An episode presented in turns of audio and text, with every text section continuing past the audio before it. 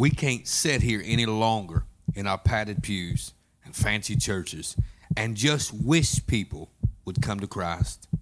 We got to bring them, and not just people who we think might fit our church, but we got to go in the dark, places, and bring them in. If our gospel be hid, it is hid to them that are lost. One of our greatest missions in life is to lead lost people to Christ. Our biggest mistake is just thinking that people know we go to church. We should ask somebody, hey, you want to go to church with me? They need Jesus. To evangelize does not mean to win converts. It means to announce the good news of the gospel.